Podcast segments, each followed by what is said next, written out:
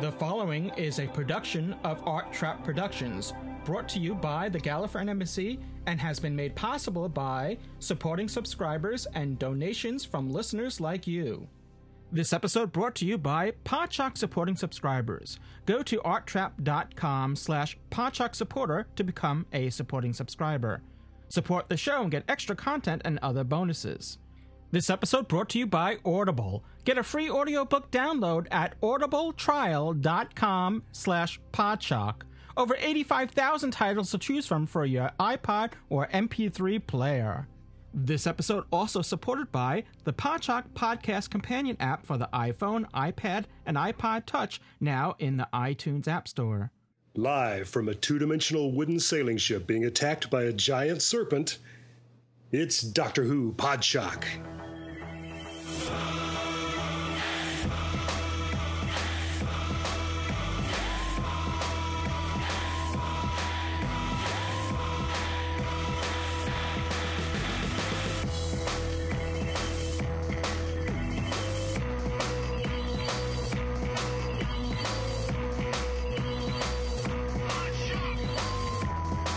Gallifreyan Embassy presents Doctor Who Podshock, episode 331. This is Louis Trapani, and joining us on this episode, or joining me on this episode, or, or the royal us, the royal we, if you like.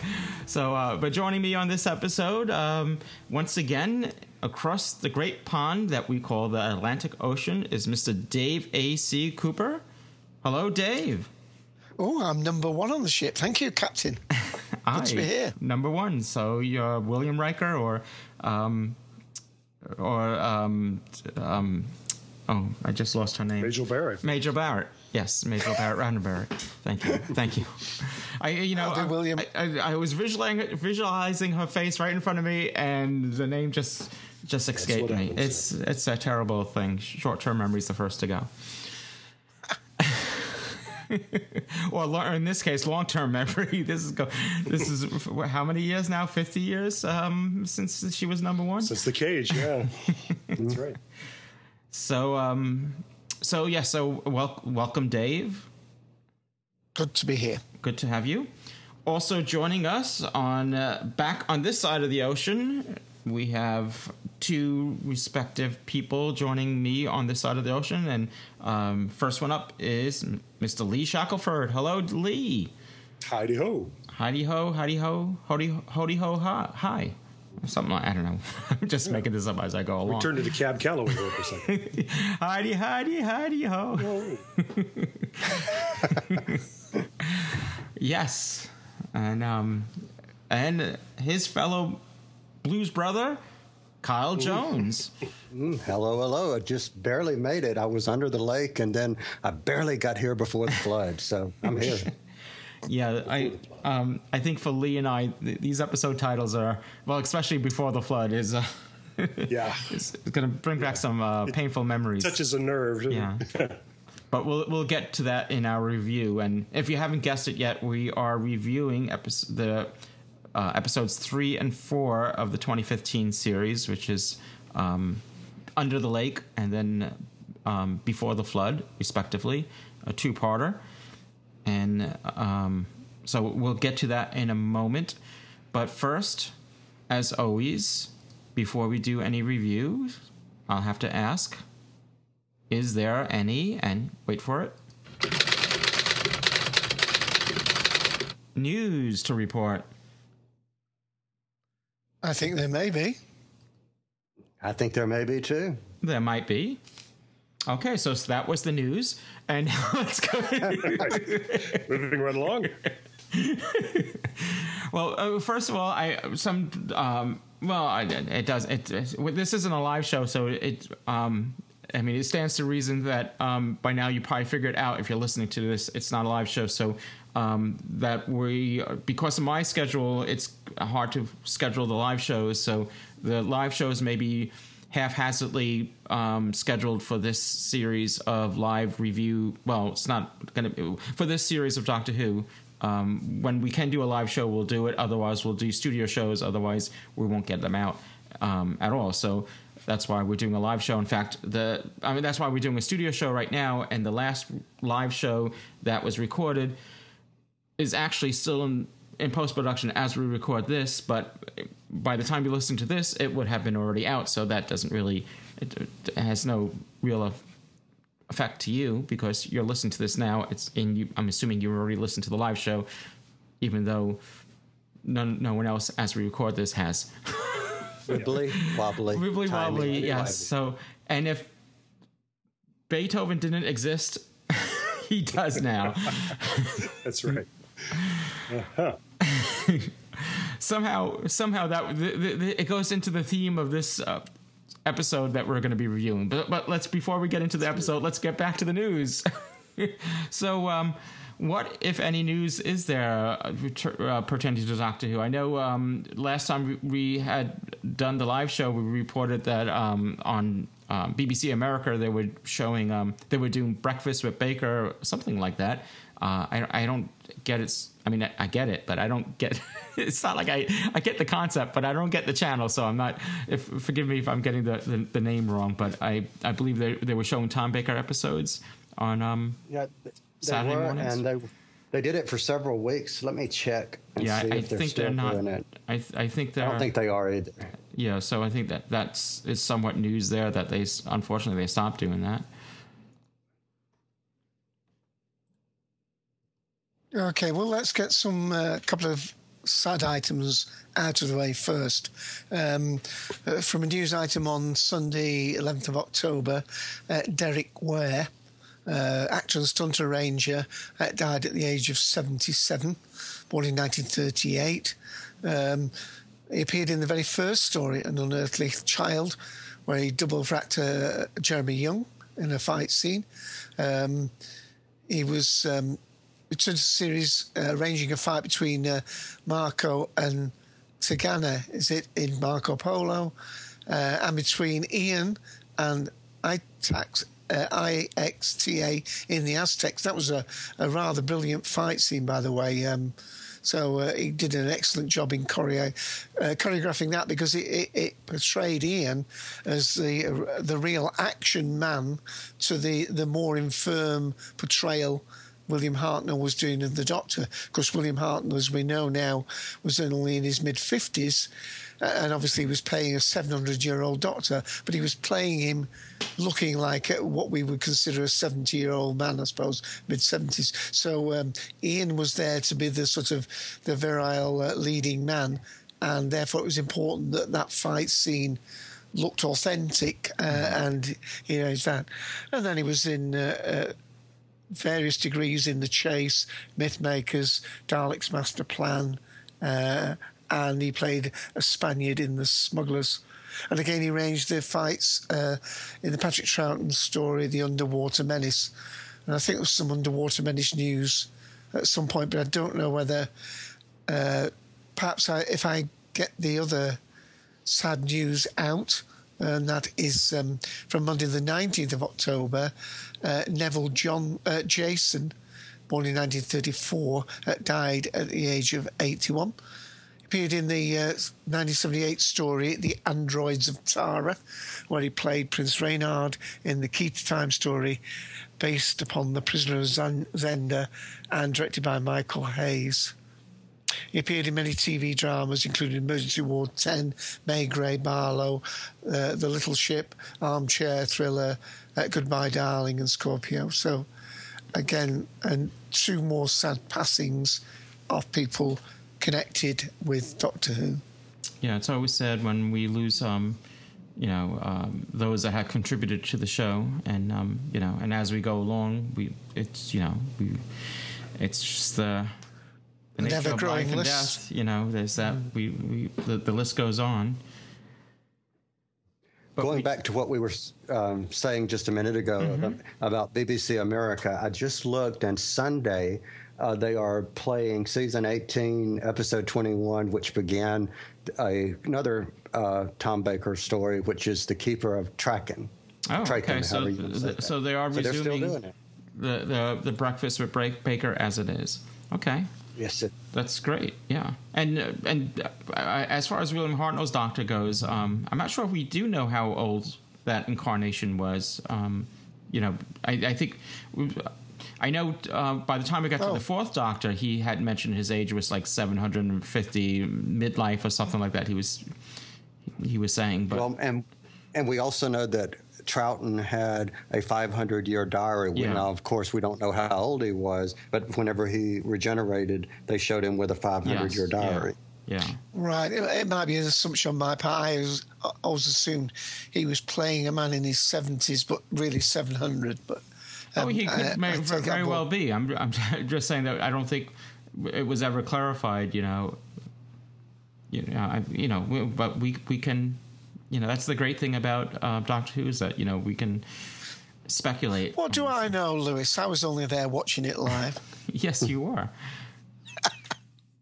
we'll ask Clara. Clara was there, and she can Clara, and she could clarify it. Oh, That's where the word comes from. indeed. Wibbly wobbly. All right. Um, any other Doctor Who related news? I know that there's um, there's always news coming out on the forefront of the on the on the Lego lands of this. um, when I don't mean Legoland the uh, the theme park, but I'm talking about the Lego. You know those that follow Lego.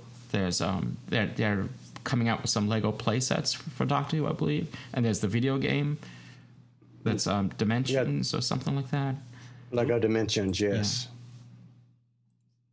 There's there's an awful lot. There's also um, more information about these con- controversial missing episodes um, on the Sunday the 11th. This is on DoctorWhoNews.net.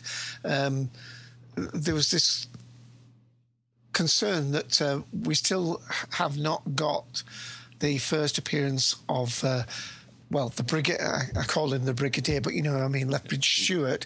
Um, and that episode of the Web of Fear was actually found, but then went missing. And the uh, uh, the Philip Morris um, uh, has has posted a picture there showing evidentially evidentially that all those episodes were found, and subsequently uh, one critical episode uh, seemed to go missing. Uh, maybe, potentially, possibly, allegedly, in the hands of a private um, collector at the moment. Um, so there's still an ongoing, although it's quieting down an awful lot. There's still, you know, things bubbling under the surface about that. So yeah, so that's that's very bizarre. So uh, you're saying it was actually found and then lost again, Yes, like um, like stolen or something? I mean, if they found Yeah. it, Well, well. When he goes to these places, he's allowed in on the basis that they catalogue and photograph, but they don't touch anything. But I think they were taken somewhere for safekeeping, uh, and in the intervening time when he came back uh, and was handed them over after some paperwork, I assume, one of the cans were went missing, and it, unfortunately, it happened to be that episode where a lot of people focused their interests on um, with Lethbridge Stewart making his first appearance because when you watch that story, and of course we've talked about this on on Podshock the uh, Yeah. uh, when we did those two back to back stories, and um, it's a he's a bit ambivalent towards the Doctor. There's a little bit of creepiness in the portrayal, which you don't really get the sense of through just listening to the audio and the screen caps. So it is a very critical episode, and may yet still come available. Um, so it just stirs the pot a little bit. Um, uh, as, and alongside that information also was as well the, uh, the fact that the commentaries were to be released for the em- enemy in the world and the web of fear. The great thing about those two stories of being them the two following on that makes it a, a lovely um, sequence of stories to watch. But um, there's information there about uh, on the eve of the second anniversary of their uh, publicised recovery, Phantom Films have announced a special project to provide commentaries for the enemy of the world and the web of fear. Uh, the two returns, season five story starring Patrick Troughton, that were released uh, vanilla on DVD and via iTunes. As you remember, there was a uh, a clamour for them, so they seem to get basically put out without very much fanfare or extras, uh, just to get them into the hands of the fans. Well, I don't know. I mean, if someone's holding it, I mean, it's be a, a terrible waste just to keep it to themselves. Correct. So Correct, a correct, complete correct. version of Web of Fear still has not been released yeti. Oh. Yes, he. Yes. That's Yeah, that's well- totally abomin- abominable. Yeah, we, well, we'll we'll si- si- we'll we'll Sasquatch that those rumors for now. All right, enough of the celestial pun maker. Any other um, Um, newsy? Well, there was another. we- We've talked about it before. Um, the uh, I think it was you that mentioned it. Uh. Bruce. Yeah, the the downtown time. Uh, the Reeltime Pictures announced the DVD release of the spin-off adventure Downtime. Uh, the direct-to-video production originally released in 1995, and uh, I mentioned this because we're back to the Brigadier Lethbridge Stewart again, played by Nicholas Courtney. Uh, but there's some sort of dispute that's holding that up. And I suggest that we just point our listeners to DoctorWhoNews.net. And this story in, in more detail was posted on the uh, Wednesday, the 21st of October. I- is that the story that today. is that the story that first introduces his daughter? And I know there was like a there was a st- like a there was a story that was one of these like um I can't. Well, remember. it's not really official, Doctor Yeah, is it, was one of these as I'm unofficial like spin-off stories that that first introduced um, Lethbridge Stewart's uh, daughter, which um, I'm just trying to. It might have been that, or might. Kate. it- Yeah, yeah, it is. The video was uh, notable for introducing the character of uh, Brigadier daughter Kate Lethbridge Stewart, Yes. now a firm favourite. Yeah. Okay. Yeah. No, I, I did see it um, a while ago. Yeah. All right. And That's as we all. record this, it is Back to the Future Day. So, yes, it is. um. So now, after this week, everything in Back to the Future will be taking place in the past. actually happen in the past. Yeah. but so social media has been alive with um, Back to the Future and Doctor Who crossovers, which I, I've Yes. been enjoying yeah. today. Yeah. So, that, um, that um, Time travel stories all. iconic image of the DeLorean crashing into the TARDIS. It's been uh, That I- was I've fun. seen that a few times. Right. And uh, a Lego Dimensions r- a related thing, I guess, was that came from from Lego, um, showing um, Doc Brown exulting outside the TARDIS. I, I don't quite. I guess you'd have to play the game to sort of get what the, if that's a screen grab of something. But but uh, I reposted that image and just commented, uh, "Roads where we're going, we don't need roads." There's uh, time Right. vortexes. Yes, um, if we're we, if we're just finishing off news with sort of non-Doctor Who news, but related in some way, uh, just to mention that the first picture today has been released of Jenna Coleman playing Queen Victoria. This is um, an upcoming ITV drama Oh, I, series gonna, I where thought it was from she's a, an historical episode. All right. uh, now uh, she's uh, going to be playing uh, the young Queen Victoria, and it's an absolutely uh, uh, brilliant ph- photograph of her in obviously uh, costume of the time, and uh, it looks as though it's going to be uh, an eight-part drama. Um, and I think that will probably not hit our screens until 2016. But the series will open with a 90 minute episode, followed by seven one hour episodes. And it wouldn't hurt to mention that we had the official Star Wars uh, trailer released the other night and kind of broke the internet, so to speak, yeah, yeah. or at least So- Fandango and other sites. What's Star Wars? Yeah.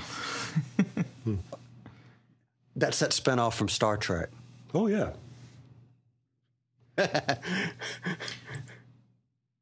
Well, I, I, I wish I, I know everyone's been really um, excited about it, and I um, and I I'm I've always been a big huge Star Wars fan, and uh, it just but I, I will say that um, it is being released on um, on December.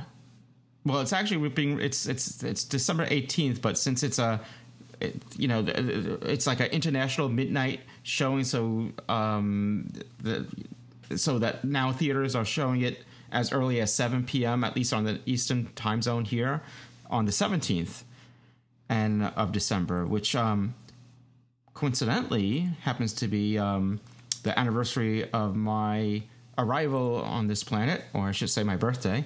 So um, um, I broke down and I actually I don't tell anyone. I bought I bought tickets.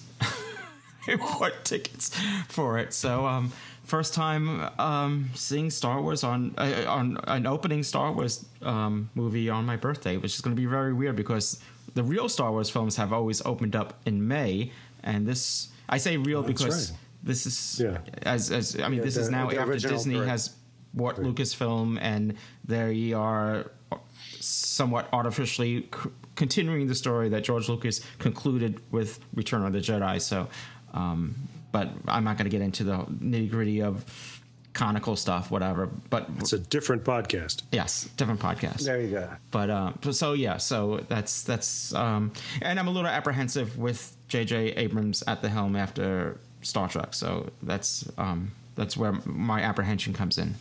Ooh, that's a different podcast too. That's a different podcast as well. Yeah, But but you know what? All of that happened. but I want to be on all of them. Before yes. the. Okay. Well, I think that's a that's a date. All right. So, um, but getting back to um, time and relative dimensions in space, aka Doctor Who. Uh, I guess uh, we can jump into our review, which, as I said before, we are reviewing episodes respectively, um, episodes three and four of the new series of 2015 that's Under the Lake. and that's the name of the title. And, um, and then Before the Flood, which is the conclusion of it. So, but I have to say that I'm really enjoying the the two parters, you know, that were that we've been privy to so far, and and it continues in the next two as well because it's you know it's it's a bit of old school Doctor Who. You know, I, I always thought one of the features, one of the assets of Doctor Who was the that um, it told stories over. It was it, was serialized, you know, where uh, you had cliffhangers, and it, you know it, it gave you something to look forward to the next episode, and I that's that was an element of Doctor Who that I always enjoyed, which somewhat got lost when you know when it came back, you know, ten years ago. Um, I mean, we've had some continuing stories and Archers and all that, but it's um, it's Nothing good like this. yeah, it's good to have two parters, a series of two parters, and to my understanding, this whole series, with an exception of I think two episodes that are independent, um, are mostly two parters. Well, I hope you're right. I hope I'm not going to have a contention with that because um, if they were written as two parters, uh, I think it makes a change to, to have it set up like this. As we all know, there are 12 episodes, so it lends itself quite nicely being split into six stories. And we probably know that there are budget constraints uh, that help, um, certainly in some cases. Uh, where there's a shared, um, you know, uh, building of sets and Yeah. costumes and Yeah. so on. Um, but uh, I won't talk about it much now. But going on to the following two stories, uh, I've got a feeling that um, they're, they're more paired stories than Yeah. two parters. Yeah, I and I, can, I agree. I, I can appreciate that. Yeah, But this was a, a, a base under siege story. Uh, Yes. familiar to all of us Yes. fans of the classic series. So having it as a, if it's even though there's only two parts in the serial, that that still felt very, uh, very Jon Pertwee, very Tom Baker. it, it did indeed, and um, and I thought the location shooting for um, for episode two of the two parter and um, before the flood, I'm speaking of that uh, when they go into well, let's before we start the review. Um, I, as always. Oh yeah, we have to cloister bell. Sorry, yes. Spoilers. Again. Spoilers. Spoilers. Spoilers. Spoilers. So, yeah. So, Spoilers. um, if you haven't seen this, these two episodes, Spoilers. then why in God's name are you listening to this? yes. So, if you haven't seen these two, you may want to hold off listening to the rest of this podcast until you have, and then uh, you can enjoy it without the fear of spoilers, because anything we say after this point could be a spoiler. So, um, Spoilers. Yes. so keep that in mind. And um, so, um, before going forward with the with the story itself, reviewing the story, let's just say it was um, written by Toby Whithouse, who is no stranger to Doctor Who. He's has uh, written for it before, and it's directed by uh, Daniel uh, O'Hara, and um, and of course it stars uh, Peter O'Hare, Capaldi. I think. O'Hara. I uh, yeah, I'm not sure. Is that? Uh, so it's uh, No, it's O'Hara. It looks Yeah. well, O'Hara. O'Hara. Yeah. Okay. Uh, Peter Capaldi's the Twelfth Doctor. Well, your numbers may vary. Peter Capaldi's the Doctor.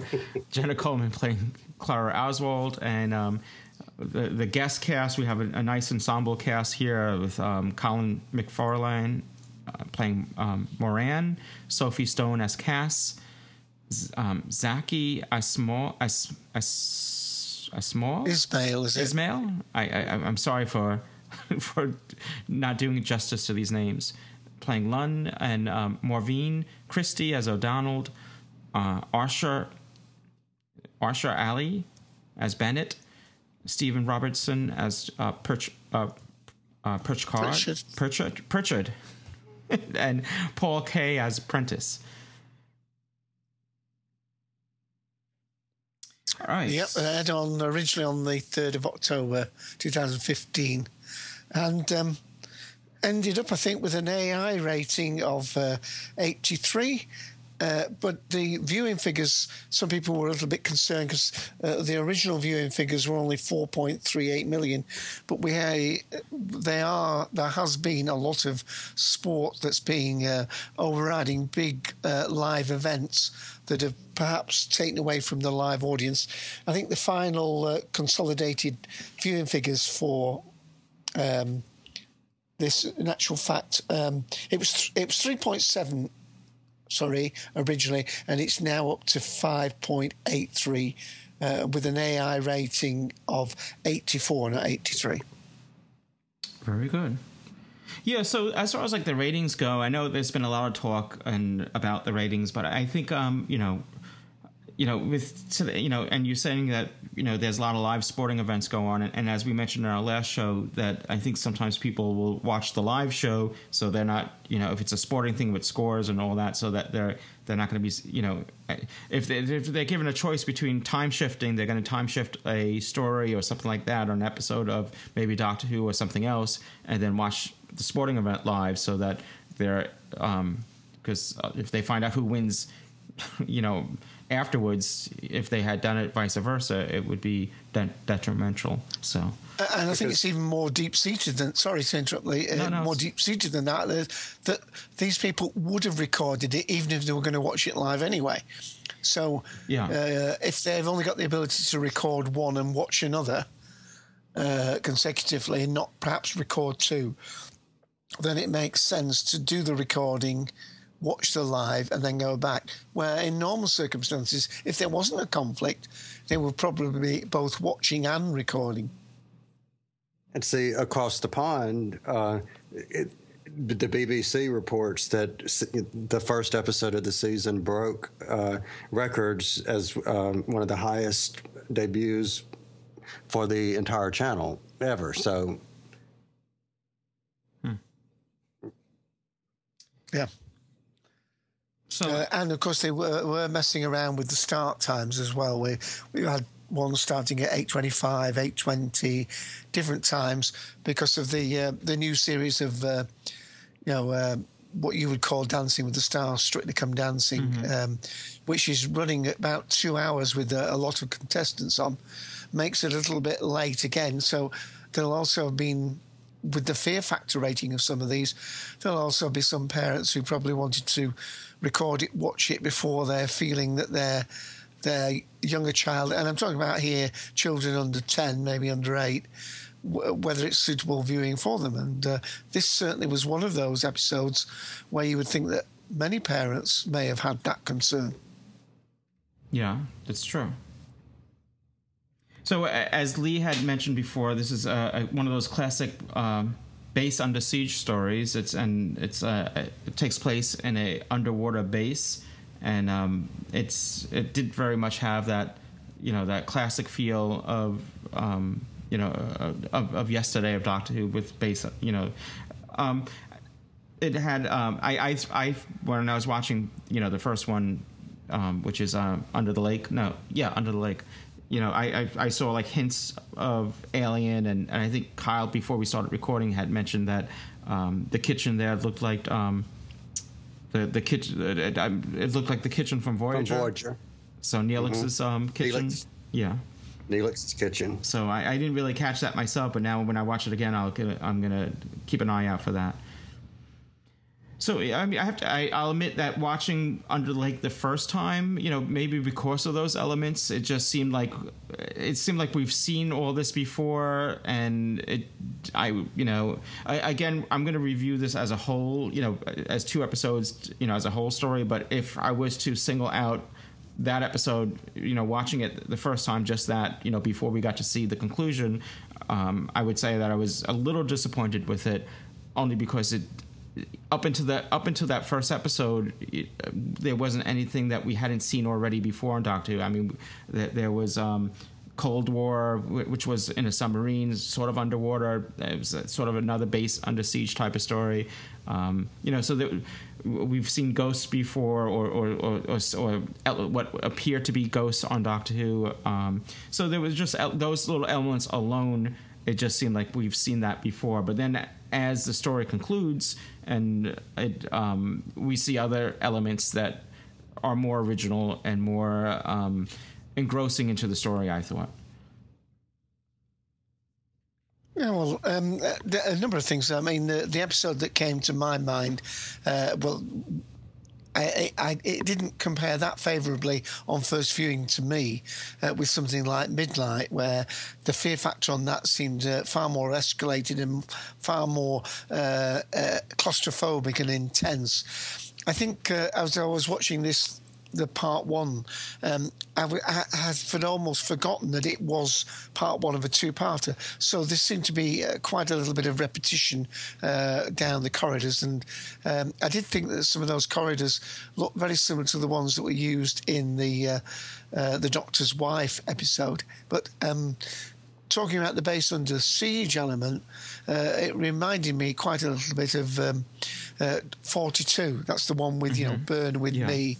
And um, especially towards the end of this episode, first episode, where um, uh, they, they're, they're fighting to get to the TARDIS through these bulkheads, which we'll remember in. in um, in Doctor Who was a, a major part of that, where where Martha's trying to get through all these uh, deadlocked twelve doors from one end to the other, uh, where the TARDIS was um, uh, located, and um, so so so it reminded me Yeah. a lot about I, that. I But saw those did elements as well. Yes.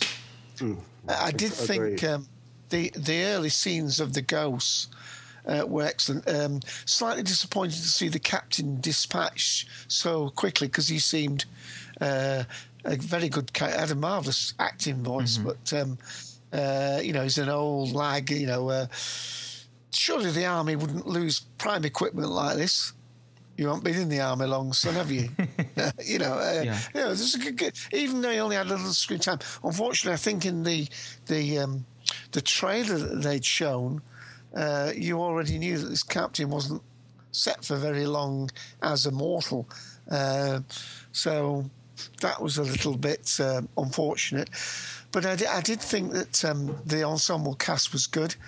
Well, A yeah, little bit Well, to that point, I, I, I do want to say that the, the the one original idea that I did like to see, that I did enjoy seeing in the first episode, under the like, was seeing a character that was hearing impaired and, um, you know, a, a, a fully fleshed character that was, you know, uh, a main you know part of the a main character, not just a, a sideline character. Played by I a deaf agree. actress. Right. Yeah, which is the first for Doctor Who and um, pretty rare just about anywhere. Yeah. But, um, Dave, I think there was some discussion on the Cultum Collective back and forth. So you you want to Yeah, cue us yeah. in on that? Well, the, the the pity that some people expressed, um, uh, and Darth, who's been on Podshock before, was one of the ones doing it. That it was a pity that this opportunity of having a disabled, a person with a disability, and yet still playing a strong character. Unfortunately, it was, a, and this, these are my words now. It was a little bit like Batman having the right tools for the job. Uh, when you needed somebody to be able to lip read, it, it was slightly disappointing that the first time that was a requirement and a skill needed, you had somebody who had that required skill. that's true. That where- is a, that is a script convenience. You call that? Yeah. It, Yeah, it's, it's true. It would have almost been better for the diversity of acting talent. Um, And we've had this before. I mean, um, if we go back to um, the Cyberman story where we had uh, Warwick Davis, you know, uh, you know, a, a person of short stature, that really didn't matter to the script. Um, it, it, it, it was good that he had that role, and that his stature didn't actually play a part in why he was chosen for it. Um, so, in some ways, it was a missed opportunity of having that. I mean, are we going to have somebody in a wheelchair? And the wheelchair is going to be the important way of escaping because they just so happen to have a wheelchair. Right. I mean, that's the wrong way to do Yeah, it, it uh, in some people's minds. I love how, though, however, how, how strong that character is. Um, so uh, I, I think it, the, the the casting still gets points for that. The script still gets points Yeah, for that. That same here. she's she's in no way a burden to anyone. She she is a, a strong and essential member of that that group. But yeah, she is conveniently there to read lips too, which is uh, a little. And see, I uh, I mentioned to Dave and Ian earlier uh, earlier. Um, I didn't I didn't pick that up. I didn't when I was watching that. I did not feel that it was any inconvenience. I thought it was actually kind of cool, and in the sense of when I was watching it, I didn't pay attention to their lips. And I also mentioned I wear hearing aids and I read lips a lot, or to some degree. And even just being submerged no pun intended, into the story, I didn't really pay that much attention. I just thought of what Lee was saying. She was just a very good character, regardless of whether or not she was deaf or not. She was just a good character. I, I would have thought maybe Oh. the doctor could have, you know, would have been able to read lips as well because I d- d- didn't I he make a wondered too, reference to reading eyebrows uh, when he was the third doctor? There was a Yeah, race that, that eh, spoke with eyebrows. No, he, he, yeah, but he, he said he'd thrown out his brain because he needed to know about semaphore. Okay. That's right. but Kyle, in any case, you should totally own uh, saying that you were submerged in this story, though, because Yeah. that's yeah, That was a good one. Yeah. Sorry. But uh, the, the the thing about the ghosts I did like, I like the fact that they were um, creative, shall we say. We didn't- not only had them coming through walls, and the first time that happens is is rather scary. But then we have one coming up through the wall, and we we actually have one almost walking sideways and does seem to be affected by gravity. Um, and so there was some really good um, work on that level. Uh, and um, I, I think in some ways, though, that um, because this particular part of the story had to to last all the way, I'm I'm not too sure. Well, like I know why. In some ways, it, the the two halves would have been better balanced. I think if we'd made the transition to before the flood. Uh, prior to the ending of this episode, but of course, the the thing that I think that as a two-parter was absolutely essential to this was the fabulous cliffhanger of the Doctor being a ghost, submerged, upright, and just uh, slowly spinning round. Uh, the look on Clara's face in disbelief, and that uh, standout moment uh, was was well earned and had to be there, I suppose. But I think it meant for a slightly disproportionate two halves to the story. Yeah. Uh, though once the doctor said that he, once they got separated and the doctor said he was going back in time, I I, just, I somehow I pieced together what was going to happen, what what, what we're going to see next, and how it was going to end. You know, I mean that it, it- it's not the story's fault or the writing's fault. It just it, just you know I just happened to just piece it together. Like ah, we're going to see it's going to end with the doctor as a ghost, and uh, sure enough, that's how it ended. So, but um. Uh, but but speaking of ghosts, we always seem to have these stories, and I, I don't know. I'm sure it's probably just coincidental. Um, in October or around October, just in time for Halloween. So I thought you know it was kind of fitting, you know, being the time that we're in here, at least um, in this part of the world where we celebrate Halloween, that we have a ghost story. I think um, was it Mummy on the Train, or uh, I think coincided with that. Mummy on the train. Mummy on the Orient Express. That's the one. it was a train. I, I thought that's what it was called too. Yeah. Uh, and and, it Hyde, has, and it has Samuel L. Jackson in it, right? and Hyde, Hyde, was one as well, where where we had this creature that appeared to be a ghost on the stairs, and it was this one trapped in this um, bubble universe. Yes, Uh, yeah. so we have had that link before in some ways. So, um, but uh, I, I know we had said that we're going to review this uh, um, as a whole, but I, I, I do need to point out that episode two, which is, um, you know, titled Before the Flood, is uh, we should make a point saying that it, it, it does start off the, the um, the teaser before the credits has the doctor talking into the camera, speaking about time paradoxes and using Beethoven as an example, and uh, which then leads him into picking up the guitar and playing the guitar, which then leads into the opening credits with the guitar mixed into the opening credits um, theme of the episode. So um, that's something that that um, was special to this to that episode before the flood.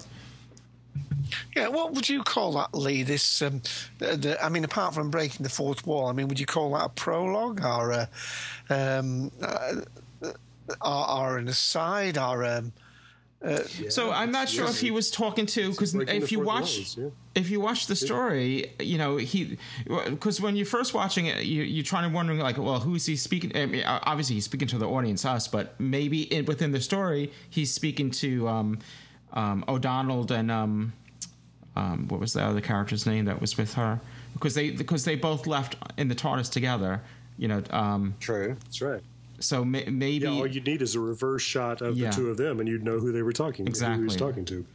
Without it, he's breaking the fourth wall. exactly. Well, he does. He says um, um, he talks about the bootstrap um, uh, paradox, and then he says, "Look it up, It's true. Google it. He says. Google it." Yeah, Google it. So, I mean, that, that is definitely breaking the fourth wall. because We know the doctor's done that before to wish us Merry Christmas. I was just going to say uh, that um, Will it goes back to William Hartnell with, uh, and I think it was um, this um, the Feast of Steve, Feast of Steven episode. I think, if I recall correctly, is when when he he did it. So uh, it's a, a little homage, maybe to. And I uh, guess um, um, not even the sonic screwdriver can get me out of this one. I, I think that's yeah, Oh yes, yeah, that was an yeah. ad lib, wasn't it? Apparently. yeah.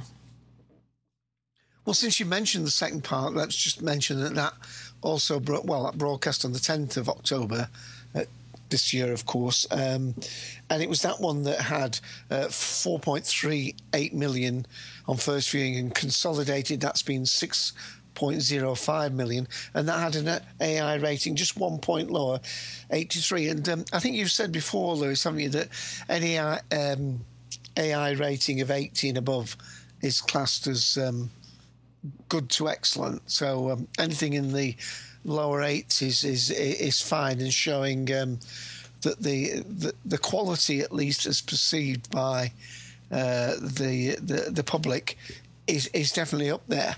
You know, Dave, I I don't know. We always I always do this. We're we're halfway through the review, and you know what I forgot to do? we haven't played any clips. So um, you went through all the trouble of putting together the clips. Let's play a, at least a few Uh, clips here. Oh, and and you never said who you were, did you? No, I did. I made sure I said it at the beginning. Oh. before it. And now, I now I, I don't mean. I only I say myself first. locked up. I, I say myself first only so I, I prevent myself from forgetting myself later. So I, I don't I don't do it for any other reason other than that. Now that I I have to introduce myself first. So um, I, I thought you introduced yourself the dark, the sword, the forsaken, and the temple, didn't you? yeah, uh, well later. but first, this. Can I go in? What is the uh, radiation count? Pretty much background level. Anything more it would have shown up in the initial survey 20 years ago. If it's not safe, how come you can go in? How long do you think it's been down here? Well, there's next to no corrosion. I've not seen technology like this Please don't say on Earth. on Earth before. Maybe it's some kind of experimental craft that got left behind when they abandoned the site. Well, you think the army would just lose a prototype weapon? You're new to the military, aren't you, son? Cass says he might be right. It might have been here since the 1980s when the band played.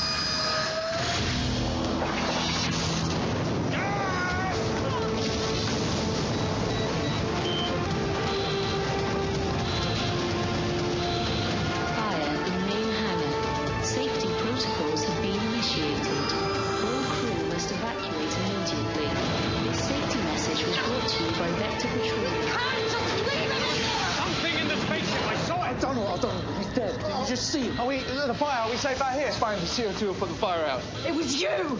You were messing about with the controls on that ship!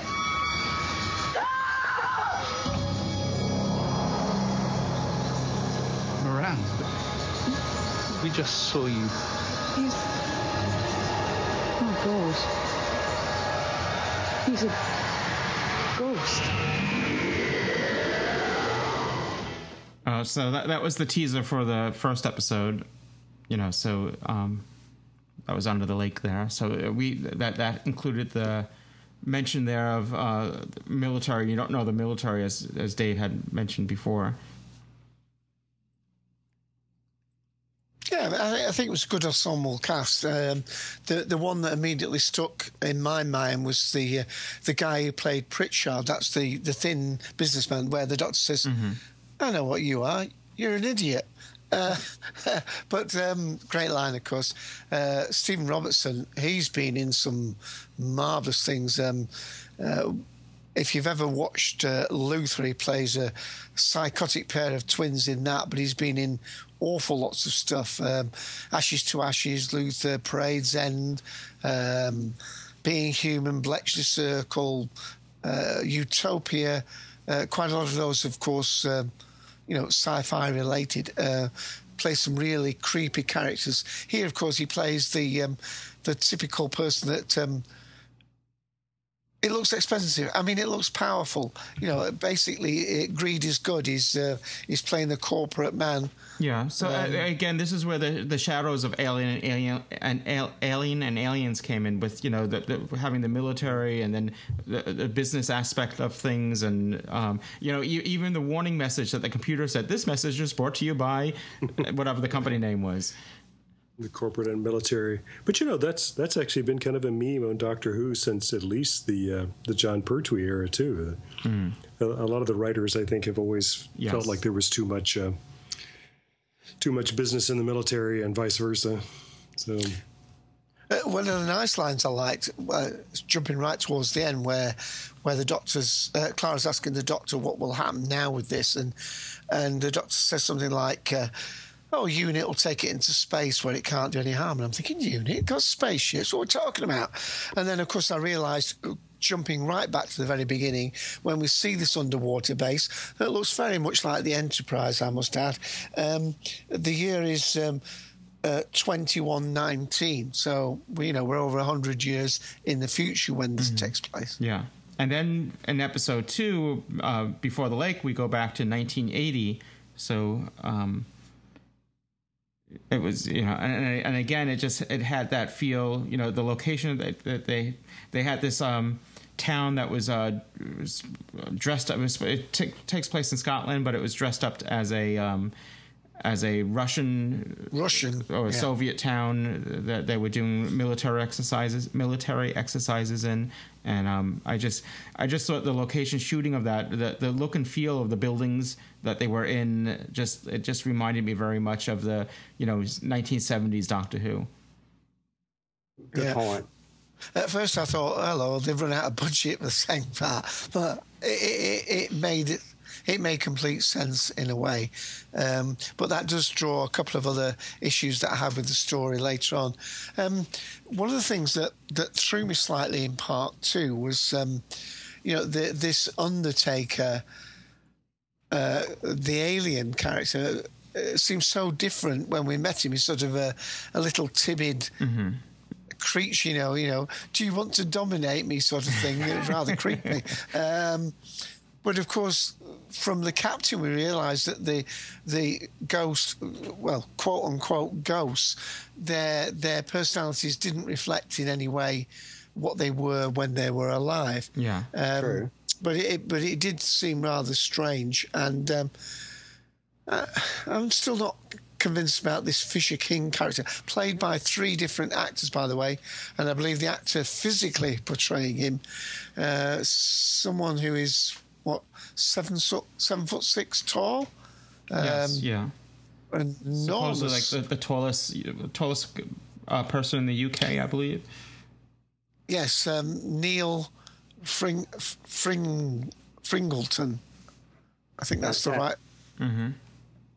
Yeah, and I totally agree. When they had the Fisher King inside, he looked much, much more menacing from the inside view than than he did walking outside. It just took away from the whole stature uh, and complete look of you know how he looked.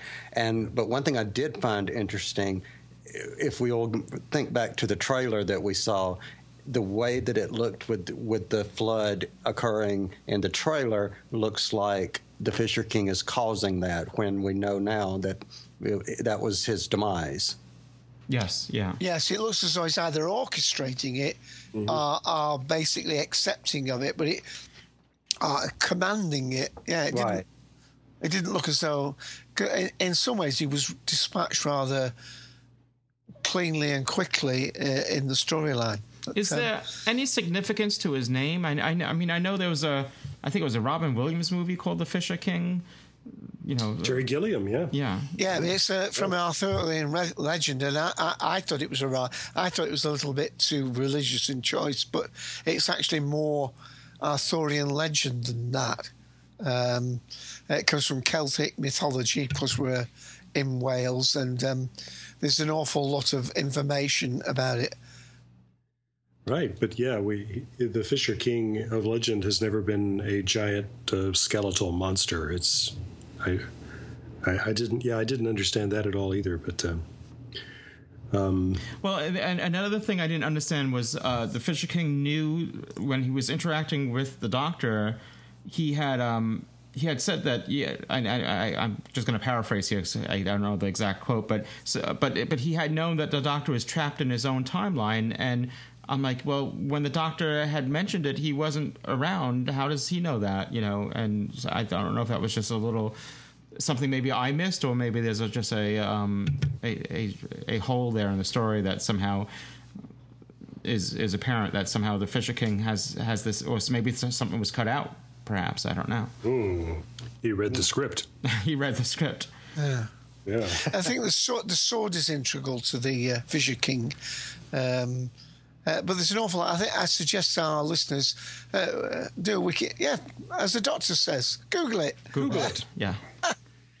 yeah. So- But I, I think we come to learn as the story progresses, you know, where uh, we lose O'Donnell, and there's this dialogue about, um, you know, bring, you know, that the doctor, you know, refuses to break rules and won't bring her back, and um, but you know, m- you know, but will do anything to save Clara and all that. I think this is all foreshadowing. You know, well, I have to say, as we record this, we've already seen the next episode after, uh, which is the girl who died. So I, I, this may be all foreshadowing to what's going to come next in in, um, in in the next story.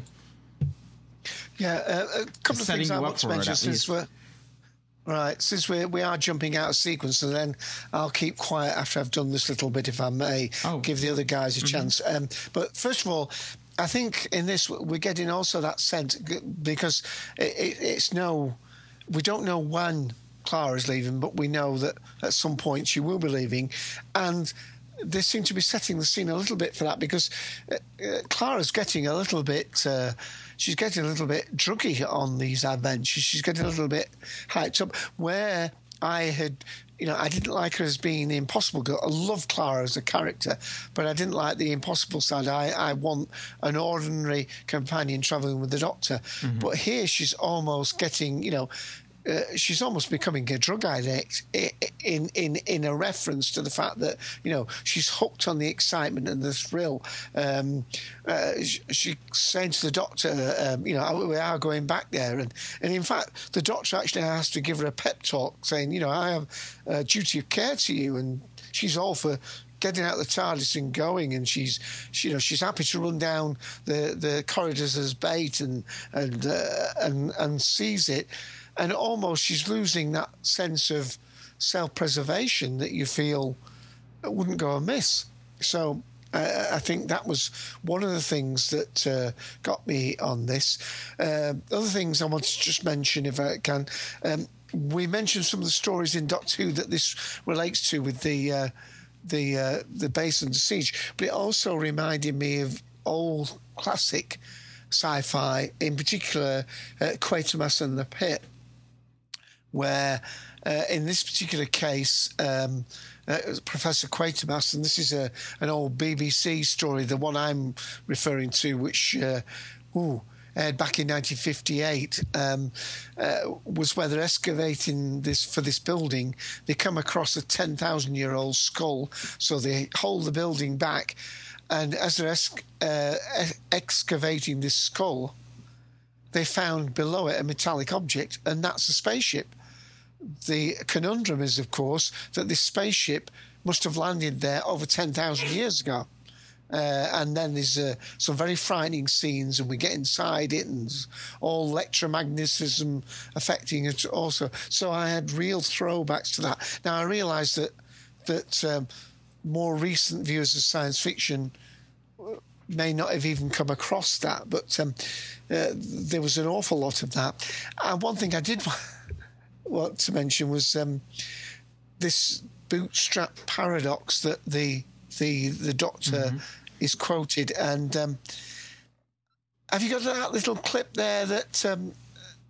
What I was going to reference Yeah. was um, there's a comedy sci-fi in the UK called it's ended now, but you can probably find it online called Good Night, Sweetheart, where this guy is a time traveler and he finds a way back to the uh, the Second World War, and basically it is a comedy. He, he basically, um, although he's married in the present day. He, he strikes up a friendship with this barmaid uh, whose husband's gone to war and who subsequently um, you know, uh, is out of the picture without giving any spoilers away. Um, but uh, they end up having a, a, a child, and uh, in the present day, he finds his own child is now destitute. So, I, you, I Sue, oh, go ahead. I'm just saying. I, I, I can play the clip if you like. please do, yeah. All right. What are you doing? Writing a song for Phoebe. One Kiss, One Sigh, words and music by Benny Bingham. You're ripping it off. Yeah, of course. I'm not a songwriter, am I? So you're stealing someone else's song? No. Look, written in 1946, two years after me. If anyone's nicking it, he is. And what about Benny Bingham's royalties? No. Check with the music publisher. Song never made a penny. But I'm not ripping anyone off. Right. So the idea is that um, uh, because this song, the the son will have royalties coming in, so it- you know it will change his life. And in the episode itself, uh, the second time he meets his son, his son's a, a well-off man going off to Australia, and he changes his whole life based upon the royalties which presumably this guy invests and so on. But the point is, um, you know, somebody else wrote these songs and he ends up writing them before the original writer wrote them. So it's the bootstrap who really wrote them. Yeah, yeah. I mean, So, we, uh, we've seen this in, in, in, in countless sci-fi as well. I mean, even I think Red Dwarf had fun with this too. I think one of the characters turned out to be his own father or something like that. So it's Well, they did it with the bu- they invented the bubble wrap, didn't they? The uh, the tension, um, you know, where, where he changed it red and put uh, and changed the use of bubble wrap to. Uh, you know, to uh, calm people down, trying to give it to himself um, as a younger person. Take your boxing gloves off and press this. well, now, so. Uh, should we so, play guys, another Oh, clip oh. from from um, uh, uh, from Please the story? All Go right. for it. All right, so um, I don't know. I don't know which one to play. I'm just going to play one at random here. You will be a strong beacon. How many ghosts can I make of you? You know, you've got a lot in common with the Tivolians. You'll both do anything to survive. They'll surrender to anyone. You will hijack other people's souls and turn them into electromagnetic projections. That will to endure. That refusal to ever cease. That's extraordinary. And it makes a fella think, because you know what? If all I have to do to survive is tweak the future a bit, what's stopping me? Oh, yeah, yeah, yeah, yeah, yeah. The ripple effect. Maybe it will mean that the, the, the, the universe will be ruled by cats or something in the future. but the way I see it, even a ghastly future is better than no future at all. Robbed those people of their deaths. Made them nothing more than a message in a bottle. You violated something more important than time. You bent the rules of life and death. So I putting things straight. Here, now, this is where your story ends. And I I think we heard that reference before about people's stories ending. And oh, and, and speaking of uh, being ruled by cats, I think that's a Danger Mouse had a um, a story uh, about that. I think Planet of the Planet of the Cats, which was a takeoff on Planet of the Apes. Meow. Meow. Uh, one, one, one of the things I, I wanted to mention as well is this um, the fact that the TARDIS won't um, decipher those words.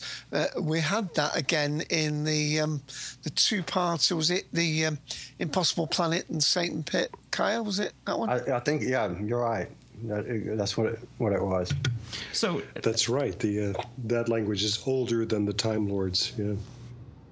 So now that I'm thinking about it, so now the so the Doctor comes back into the future via the um, status status field that that that uh, um, whatever you want to call it that hibernation booth.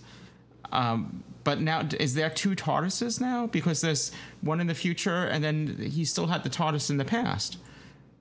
Is it? Well, you do see that in the in the village. You do see the the the Doctor's TARDIS on the platform, and then he reappears, uh, and you, you do see two TARDIS. In yeah, the yeah, screen no, one I. I, yeah, in that scene. But then, but now we're in the future, and there's a TARDIS in the base. Is there also another TARDIS underwater? Because he he he left. Uh, the TARDIS was locked into his timeline, and there should be another TARDIS, I would think. Ooh, plot Oh, hole. Okay. No, well, I- or I'm a- I'm or we're leaving that there for the ma- for Missy to find later. No, I, I, I'm She's just the assuming that kind who would exploit that. It's- what happens is he plants the, the bomb under the dam. Then, because we know the reveal, he climbs into the suspension chamber, and one assumes that the two, I would assume that the two TARDIS then recoalesce, or whatever the word would be. Uh, I don't know. We, don't- we don't see, we don't see that.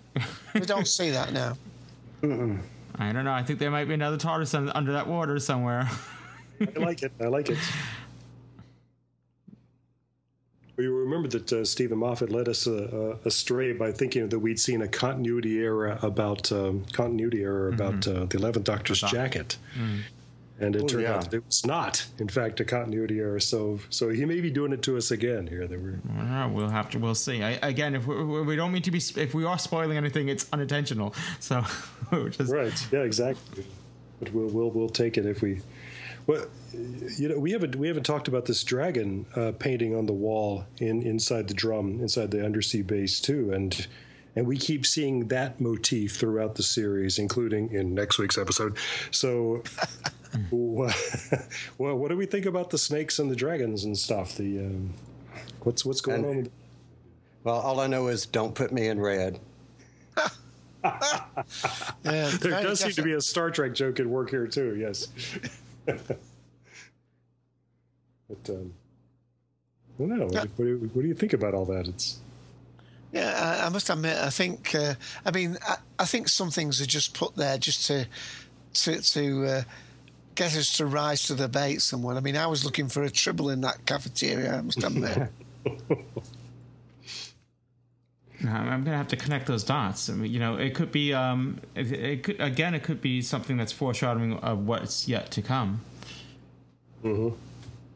That's uh, you know they've made uh, reference to Minister of War, um, and and they made reference in the in one I think it was the second part when they're you know in this see yeah it's the second part. So I'm wondering if that's foreshadowing again things to come. Hmm. And we'll probably and eventually he asked not to be told about that. we'll probably meet up with Shirley Bassey as well. Uh, one of one, of the scenes that I, I, I really liked, and I just want to comment on it because I thought it was so well done. Uh, we mentioned about this uh, deaf actress being in it and and her character being deaf. There's a marvelous, marvelous scene, to my mind anyway, where she's walking along the corridor, and there's uh, one of the ghosts, the captain's ghost, dragging an axe on the Yeah, mhm. on the floor behind her. I thought and that we get worked these very sort of well. Sonic Oh, very waves going.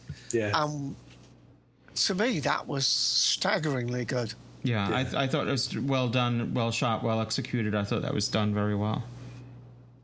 And speaking of the sonic waves, she did not need any uh, shades to uh, feel that. So That's right. Oh no! Don't start talking about Sonic. I don't like Sonic glasses. You've got old Kyle.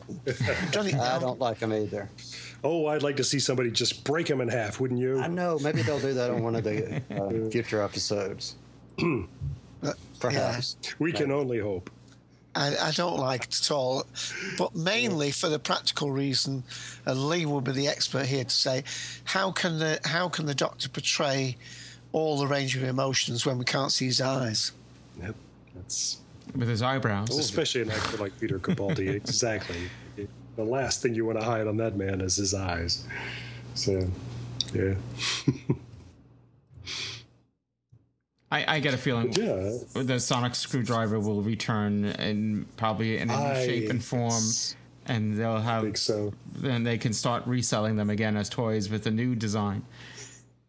Because this is still a holdover That's from the Eleventh Doctor, right? This design that he's. been- That's true. I, I was a little surprised by that, frankly, that we didn't immediately get a 12th Doctor screwdriver, but but it, but it would have been a bit. Um, I don't know. That that would have. Uh, I, I would also have been disappointed if there had been too. It's like, oh, Yeah. for But he had sake, to have a reason to. He had to have a reason to lose it, and as we now Yes. know, Davros has that. Yeah. and apparently always did. Yeah, always did. so you know, let your mind work with that for a while. Oh, so um, but it's, now that we're speaking of Davros in the last two stories, I, I, I just want to make a point during the live show when we recorded that um, review. I had mentioned about the the prologue, and um, and yes, there, there were two different ones. Up until that point, I didn't. See, there, there was one which is uh, takes place on Karn, which is the one I saw, which um, I, I didn't realize. It, it, the other one somehow got past me, and but I did see it with um, because it, it did eventually catch up on iTunes, where there's a um, like a, a morph to the story that takes place back on Earth in the year 1138, um, and the Doctor's looking to going around finding a spot to build a well. Anyway, I just want to make Which a point to of me, that. just that's right. To me, that really that one wasn't very good. Now the one on Karn was. Yes, yeah. But- I- but that it- one that one just seemed a little, you know, contrived. You know, just like it didn't. Yep. It seemed like maybe it was made after the fact, and we need, you know, come up with something where that that that car, that one on Karn could have been like a cut scene. It Exactly. just it seemed like That's it was right. it was woven into the fabric of the story, where this other one it was, seemed out of place. Well, and you know, I like anything that ties us back to Brain of Morbius somehow Yes, too. yes. So, Yeah. so I like that. I I thought there's a, there's an awful. I mean, um, again, I think one of the comments we we had on our live show was the fact that um, some people think that some of these classic references are getting a little bit shoehorned in here. Um, now, there's two arguments for this. There's one that you totally ignore the classic. Uh, the other is that you know you tell the story, and these classic references whether if you don't spot them, it doesn't detract from the story, and those who are long-term watchers get that added little frisson uh, from spotting them. Uh, but but but you don't need to know it to get them. Uh, for instance, what.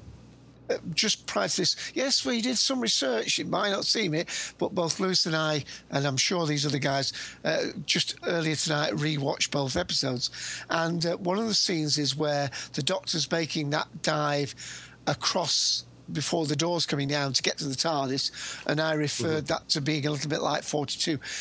When we see them talking through the intercom to each other, uh, a little bit partners in crime with the, them talking through the round window.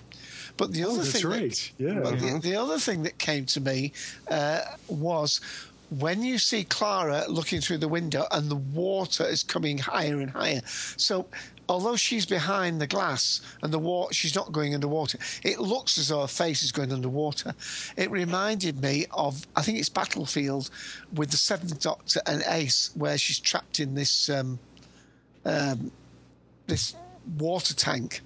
The, one- the one where famously uh, Sylvester McCoy says, "Oh yes, in real life I saved uh, Sophie Aldred from uh, from an accident on the set because um, the glass had started to bulge and crack." And uh, there's all the electric wiring, and he got the the technicians to pull her out.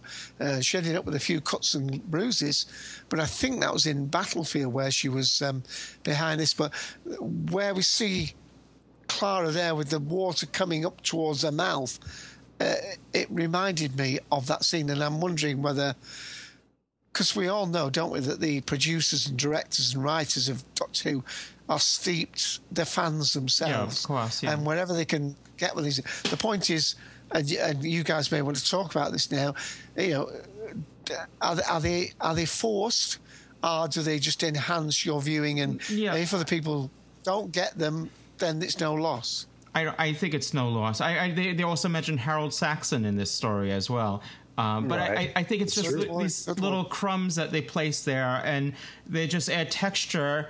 If you hadn't, if you don't know anything about it, it's just added texture. But then, as uh, fans may get more deeper into it and go back and watch stuff from the past, then they can, when they rewatch this, th- it adds another layer of appreciation to it. Like, oh yeah, or, or if you look at the um, the amplifier that that the Doctor's playing guitar on, it's Magpie Electronics, you know, and you know, so that's a little reference again. But it doesn't take anything away from the story. It doesn't take you out of the story if you know it or if you don't know it. It's just one of those little. It's just uh, the texture of the story, you know, and um, or, or you know, or, or we see the Doctor's uh, holographic image on the in the in the um, in the TARDIS, you know, which is a throwback to um, uh, you know, parting of the ways with the emergency program. You know, so it just Right. kind of ties things together.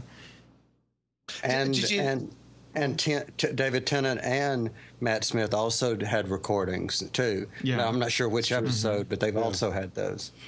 But yeah, for us, for us fans of the classic series too, we we you know every time the cloister bell chimes, we know how long that's Yeah. been going Mhm. on, and and things like that. I I I, I is skipping ahead to the next episode, but um, uh, I keep thinking how much the relationship between the Doctor and Clara is now being written as if it was the third Doctor and Jo, or much more so the fourth Doctor and Sarah Jane. It, it's it's almost like we've dug up a s an unproduced script from the '70s, and we're doing it now. And and you know, uh, fans of the the new series who don't know the classic series, they're not going to get that. But I am loving it. I am thoroughly enjoying that. that yeah, aspect. I, I, I think, it- Dave, that, I think Day of the Doctors, they they wrote themselves a little bit of a blank check, didn't they, to revisit these things? And uh, I- I I, think- think yes. that, that, that they're not making an apology. But um, by the way, did you know that um, Magpie Magpie amplifiers they go up to twelve, not eleven? Very appropriate for this doctor. That's right. That's right. They have to outdo him. All 13. I mean, yeah. Well, he- here's Well, uh, don't start that when it's the twelfth or the thirteenth Doctor. Exactly. yes. We, we don't know. We'll, we'll get into a war, 9.5. doctor. Right. Yeah. Oh. Do you want to? Do you want to play a sort of final clip and then we perhaps do our uh, roundup? See? Whenever I step outside, you are the smartest person in the room. So, tell me, what's weird about this? I know that it's, it's all bonkers, but you know, when you think about it, one thing keeps snagging in your mind. What is it?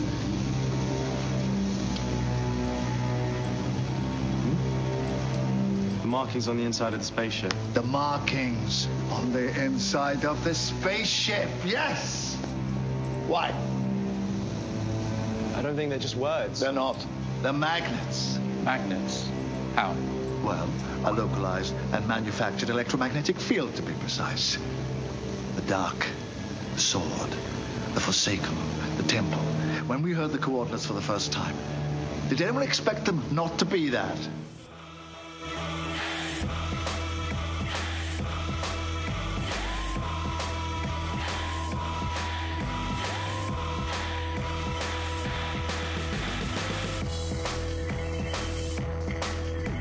Hi, this is Graeme Harper, and you're listening to Doctor Who Podshock. Hi, this is Lee Shackleford reminding you that Doctor Who Podshock is brought to you by Audible. You probably heard of Audible. Just in case, they are the world's leading provider of audiobooks. They have more than 150,000 titles. Let me say that again 150,000 titles to choose from. Imagine a genre, they've got an audiobook in it. And these files play on iPhones, Kindles, iPads, any smartphone. In fact, over 500 different devices. Now, for fans of Doctor Who Podshock, Audible is offering a free download when you start a new Audible subscription. You can choose anything at all from that vast library, but we know you'll want to get one of their delicious Doctor Who titles. They're performed for you by actors you know and love, wonderful voices uh, Tom Baker, Paul McGann, David Tennant. On and on it goes. Try it out for 30 days, and if at the end of that month you decide Audible is not for you, you still get to keep that Doctor Who book you downloaded. So let me put it this way free Doctor Who book, right? So here's how to get started.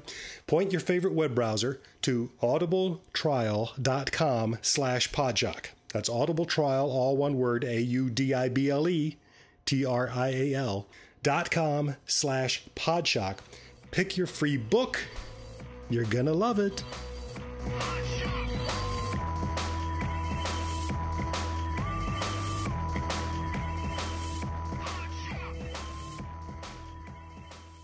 You did change the future.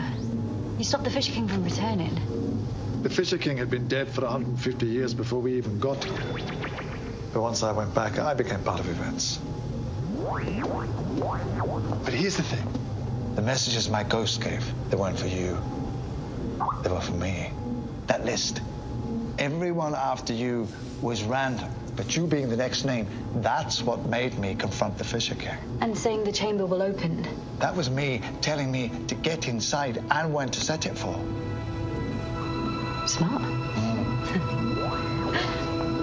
Except that's not why I said them. How do you mean? I programmed my ghost to say them because that's what my ghost had said. And the only reason that I created my ghost hologram in the first place was because I saw it here. I was reverse engineering the narrative. Okay, that's still pretty smart. You do not understand. When did I first have those ideas, Clara? Well, must have been.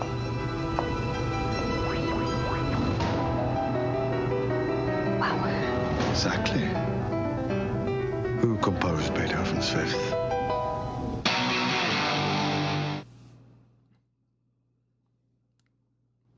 And silence is Silence has Are we each going to each going to do a bit of a wrap up or what? Well, I, I'll give my uh, TARDIS um, rating on on the whole story. Um, as I said, the the first one, watching it the first time, the first episode, I, I'm going to give it as a whole. But just uh, if if that was uh, set aside there, because um, I. I I was a little disappointed with part one, but then after seeing it part two, it brought it all together and um, and and raised up the rating. So um, so overall, I, I probably would give it the whole story maybe three and a half TARDIS groans.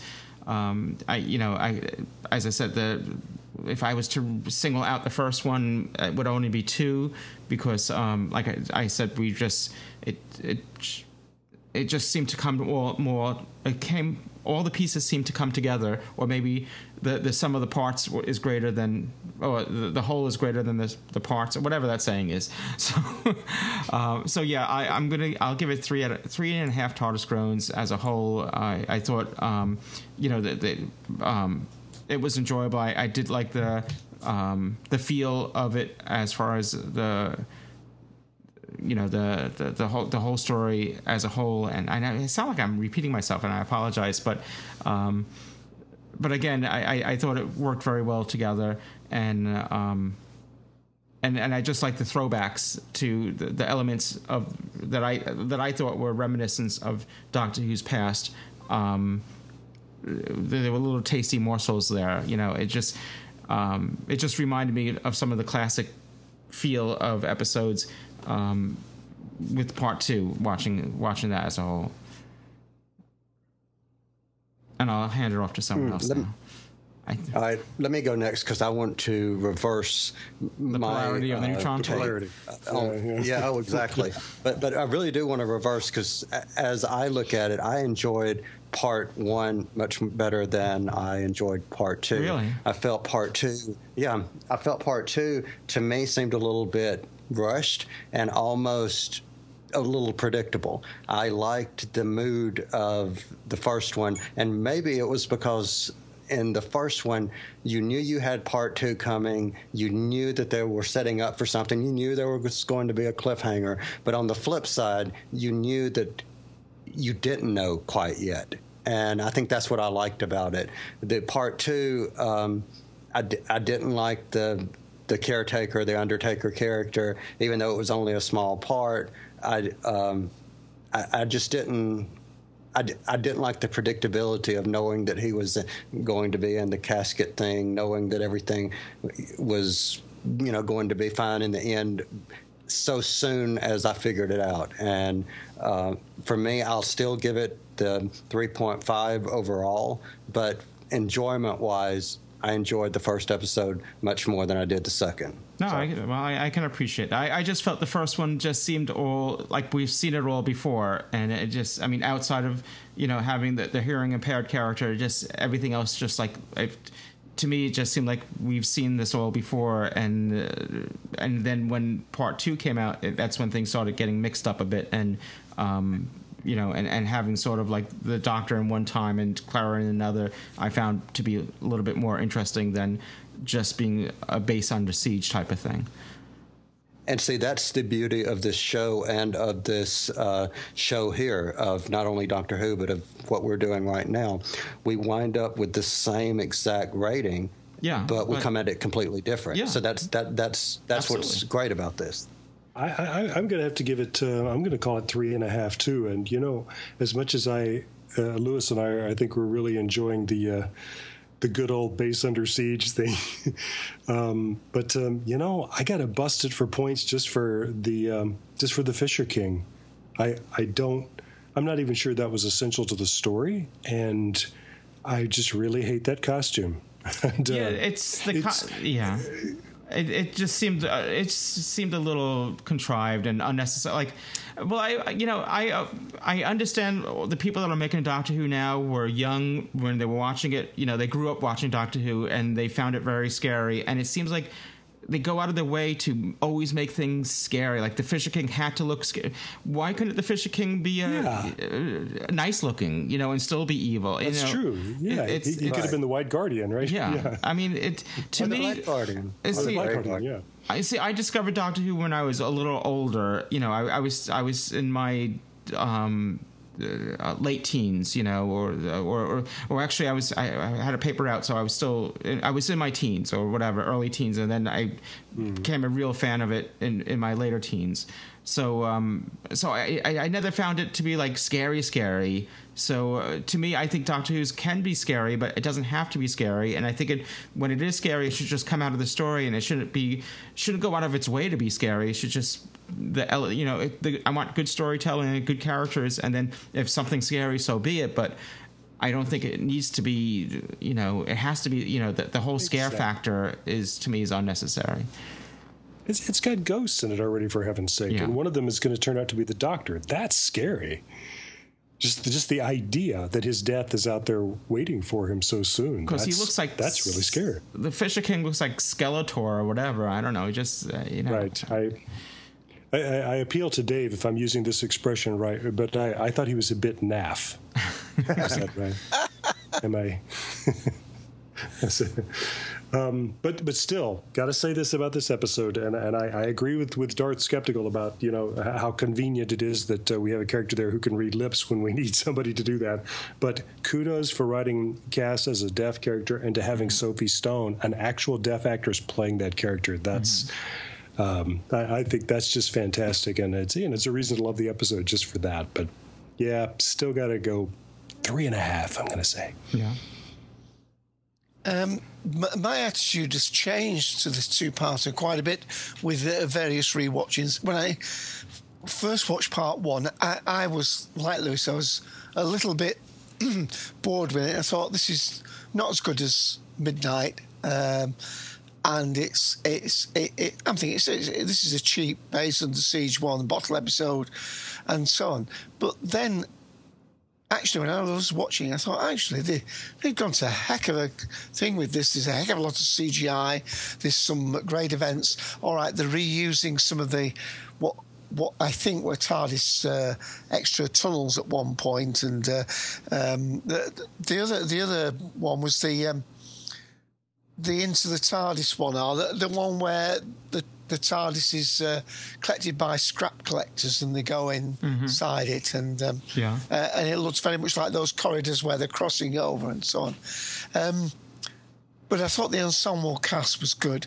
I thought the um, the the sets were long, but then then I thought this is dragging out, and of course I'd forgotten at that point it was the first part of a two-parter. Um, but I did think that that is probably the best cliffhanger we've had forever. Now, some yeah. smart people in the room may have spotted that that was what's going to happen, but I thought the Doctor being revealed as being underwater, uh, turned into a ghost, uh, and I like the way that we saw him full length. Some people thought he may have been better close up, but I, I liked that way. He was just ethereal in the water there, turning mm-hmm. towards us.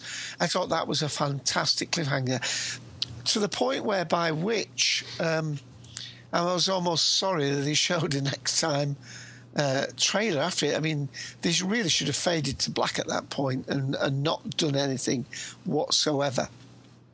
Not, not, not have the second half. Not have a coming next, uh, you know, uh, TV. Yeah, yeah, yeah. yeah. yeah. The the second half, when I first saw it, I thought, well, they've blown the budget, haven't they? I mean, we're now, you know, tents in a village. You know, uh, they've run out of money. uh, but of course, like you said, it uh, it was supposed to be this um, Russian, uh, supposedly Russian site where where the army could train, and we've got the um, the dam um, which again was another model that had to be built. Uh, looked a little bit dambustery to me from the sort of the old black and white film, but it was adequate in the way that it, it got blown up. But the disappointment, and Kyle has referenced it already, that in that underground chamber with his booming voice, uh, this seems somebody to be reckoned with. Uh, once he walked out, even with his great stature into the into the daylight, um, it, it, it, just looked like uh, some lumbering giant, and um, there was no real reason for him to have that figure because the ghost with the scare factor, I think it would have worked better. I think I like Lee's idea. It would have been worked better if he'd looked like some beneficent, uh, you know, person, um, you know, Mr. Roarke from rest. Fantasy Island. Yeah, but somebody who you would almost underestimate Yeah. as you know having reasonable intentions uh, uh, and, so on. Uh, but the way he was dispatched, again, we had been. You could argue that these these trailers and these preludes uh, spoil it because you know uh, my classic one is all the way back to uh, Human Nature, Family of Blood, where the doctor is left with this, you know, save your girlfriend, who was the nurse, the sister, our saviour companion, which was Martha, you know, and uh, and he had a choice to save one, which was blown completely out of the water because in the blooming next week they show both of them alive. I'm thinking, the fools, you know. Um, but on the other hand, the misdirection here was the fact that it looked as though this alien was commanding the water to perhaps destroy the Doctor and the TARDIS not that he himself was being engulfed. So I suppose it can be used in two senses. But I did think that the second one was somewhat of a disappointment. I am feeling that um, this budget has been some no get me get the other way around. I do think that the way the stories are going has been in some way determined by a better use of the budget, and that's why we're having these two parters. Maybe some stories are going to be linked where they're not reusing the costumes, but in this case, certainly, of course, um, something like two thirds of the story took place inside the base.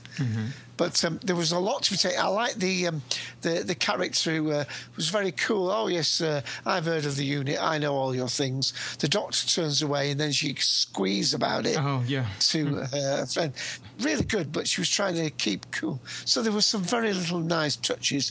But I did uh, like like Kyle. I didn't particularly like the Undertaker character. I like Lee. I didn't particularly like the. Um, the Fisher King. So my things reversed. I was going to give it something like a two and a three, but I'm now more towards a four for part one and a three for part two. So I think my overall rating is a three and a half, nudging towards a four, because that cliffhanger to me was one of the best cliffhangers we've had ooh, for a long, long, long time. Uh, a s- very striking image. And with that, I hand back to Louis. All right. Well, very good. I think so. Um, three, three, three and a halves, and one four. Yeah. Yeah.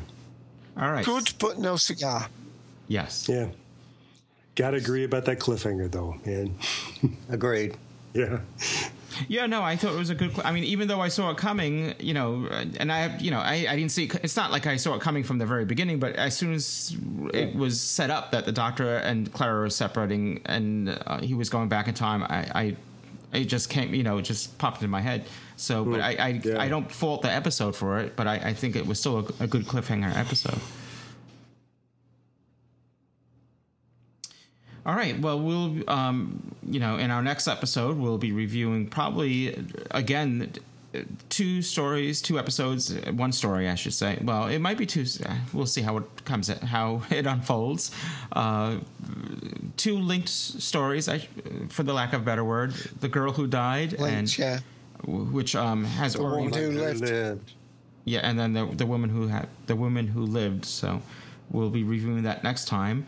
Uh, again, we welcome your feedback. If you have feedback about about this story or any story or anything relating to Doctor Who or Doctor Who Podshock or or anything else we discuss on the show, which sometimes is a lot, uh, feel free to send in your feedback. The number to call is 206 337 4699. Again, that's 206 337 4699, which you can call 24 hours a day or 26 hours a day, depending how many hours your day has.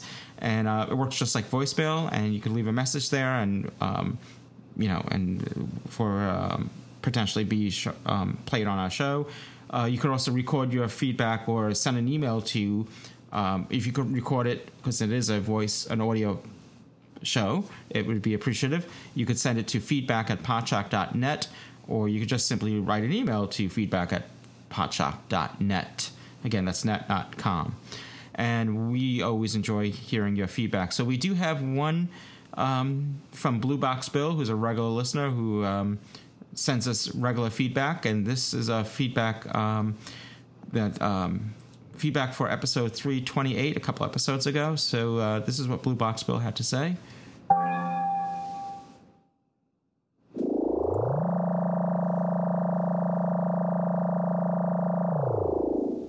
Hello Podshock.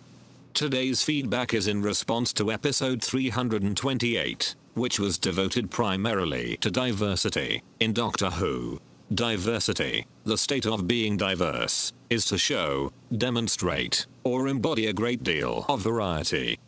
I can't argue with comments made about diversity in episode 328. Wait.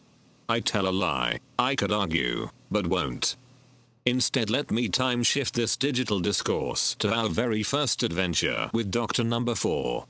To the episode entitled Robot, where the newly regenerated Time Lord and Professor J.P. Kettlewell, creator of what he calls living metal, as well as the robot that's featured in the story, are engaged in a rather animated exchange which I hope helps to frame my take on diversity. There you are. Yes, you know, I've explained it to them over and over and over again till I'm blue in the face. People never can see what's under their noses above their head. In case you didn't understand what was said, the doctor begins by saying, There you are.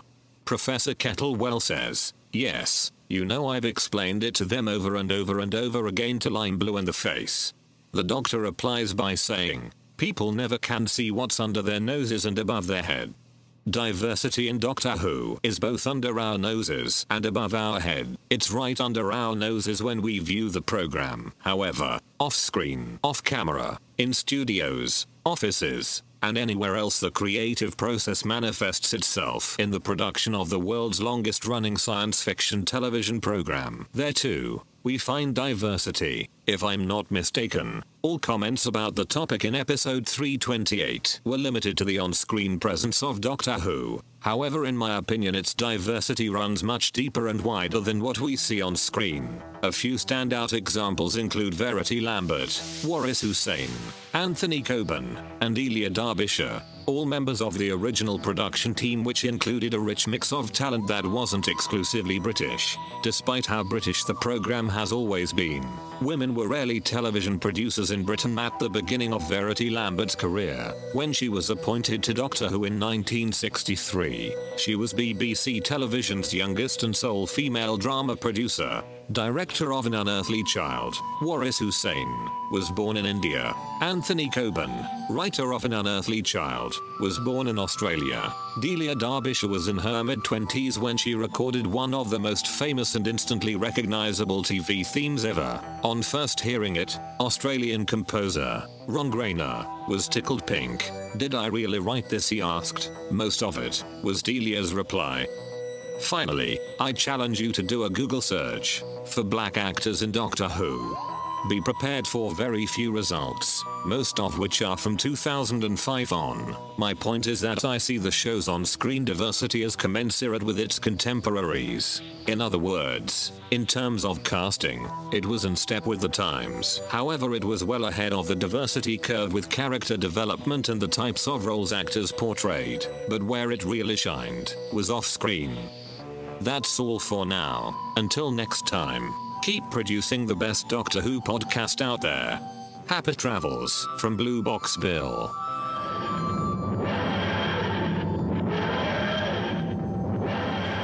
Ooh, that was brilliant. Yes, as always, Bill Box Bill makes a great point there.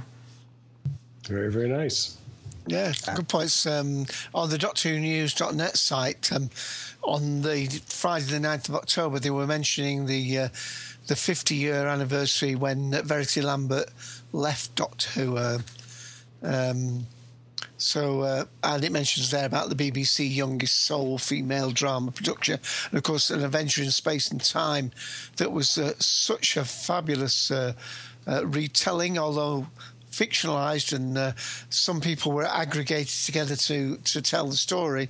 But that was great. Her, her final story was Mission to the Unknown, uh, that she took part in. But uh, yeah, uh, I'm trying to think back about black actors. Of course, more famously recently, we've had the Danny Pink character. Then uh, I'm thinking back to very strong characters. Uh, the chap uh, who was the in, of Hooverville in New York. Um, uh, so there have been noticeable noticeable ones, and there were a few on. And Freema, um, certainly. yeah, indeed. Waters of Mars, there was uh, certainly a, a strong female black actress in that. Um, but it may well be that they've been certainly underrepresented. And ginger people, especially. and it's uh, very Still not ginger. Ginger. And it's, his feedback is very apropos for this story that we're reviewing because of Sophie Stone, who's uh, the deaf um, actress who's um, there you are. who's in this featured in this story, and very prominently. So kudos to Bl- Blue Box Bill. Thank you for that input and um, and insight as well. So much appreciative Yeah, to terrific. that. Yeah. Brilliant. And once again, we want to hear from you. Uh, you could do the same. Uh, feedback at podshock.net or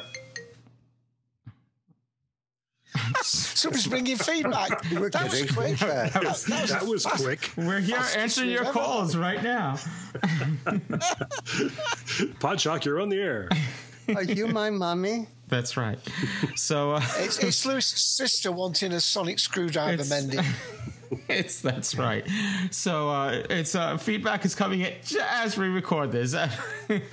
All right. So 206-337-4699 is the phone number or feedback at podshock.net or as always go to gallifreyanembassy.org and um, we want uh, you can uh, there's ways there hit the feedback tab on the top and there was ways there to uh, send us feedback. So until next time, I want to um, thank everyone. Thank you for listening, and but also thank our illustrious hosts here once again, Dave, Lee, and Kyle. Uh, you can uh, listen. You can catch Dave and oh, and Ian was unable to join us tonight, but he did send his regards. He was originally going to be on the recording. Um, Ian Bissett, that is. Uh, you can catch uh, Hi, Ian. Ian and Dave regularly on the Cultdom Collective, and I believe um, Kyle and um, Lee have been on recent shows, if I'm not mistaken. It's true. Oh yeah, we're going up in the world. We're getting talent on the show now. we, we even we even regenerated. That's true. Yeah. So, uh, uh, listen to the Cultdom Collective for more from them. And Lee, I don't know if you have anything that you would like to mention. Other than that, Yeah. all right. It's been on Golden Collective. That's what enough. does he want That's to say? exactly. Exactly. Once, once you've Exactly. reached the summit, once And, you're at uh, the pinnacle. And Kyle, anything you would like to uh, um, mention? I'm gonna I'm going to echo what Lee said. All I right. mean, Cultdom Collective. Where else can we go? All right. Well, catch them on Cultdom, Cultdom Collective, which they have a live show every Sunday on TalkShoe, and you can, um, so if you don't, if you can't catch it live, you can catch it on your favorite podcast client. And um, so until then, um, cheers, everyone. Cheers. Cheers. Cheers. You have been listening to Doctor Who Podshock, presented to you by the fan-run GallifreyanEmbassy.org. Doctor Who is owned and trademarked by the BBC. Doctor Who Podshock is not affiliated with the BBC in any way. Doctor Who Podshock theme music by Jeff Smith at thejeffsmith.com. This has been a production of Art Trap Productions and has been made possible by supporting subscribers and donations from listeners like you. This podcast is also supported by the Podshock Podcast Companion app now in the iTunes App Store. Visit arttrap.com for more information on this and other podcasts. This is Clara, and I'm the doctor. You're from UNIT. Well, if that's what it says. I'm Pritchard. This is Bennett. O'Donnell. You're really a doctor. I'm a huge fan. uh, I mean, um, you know, nice work.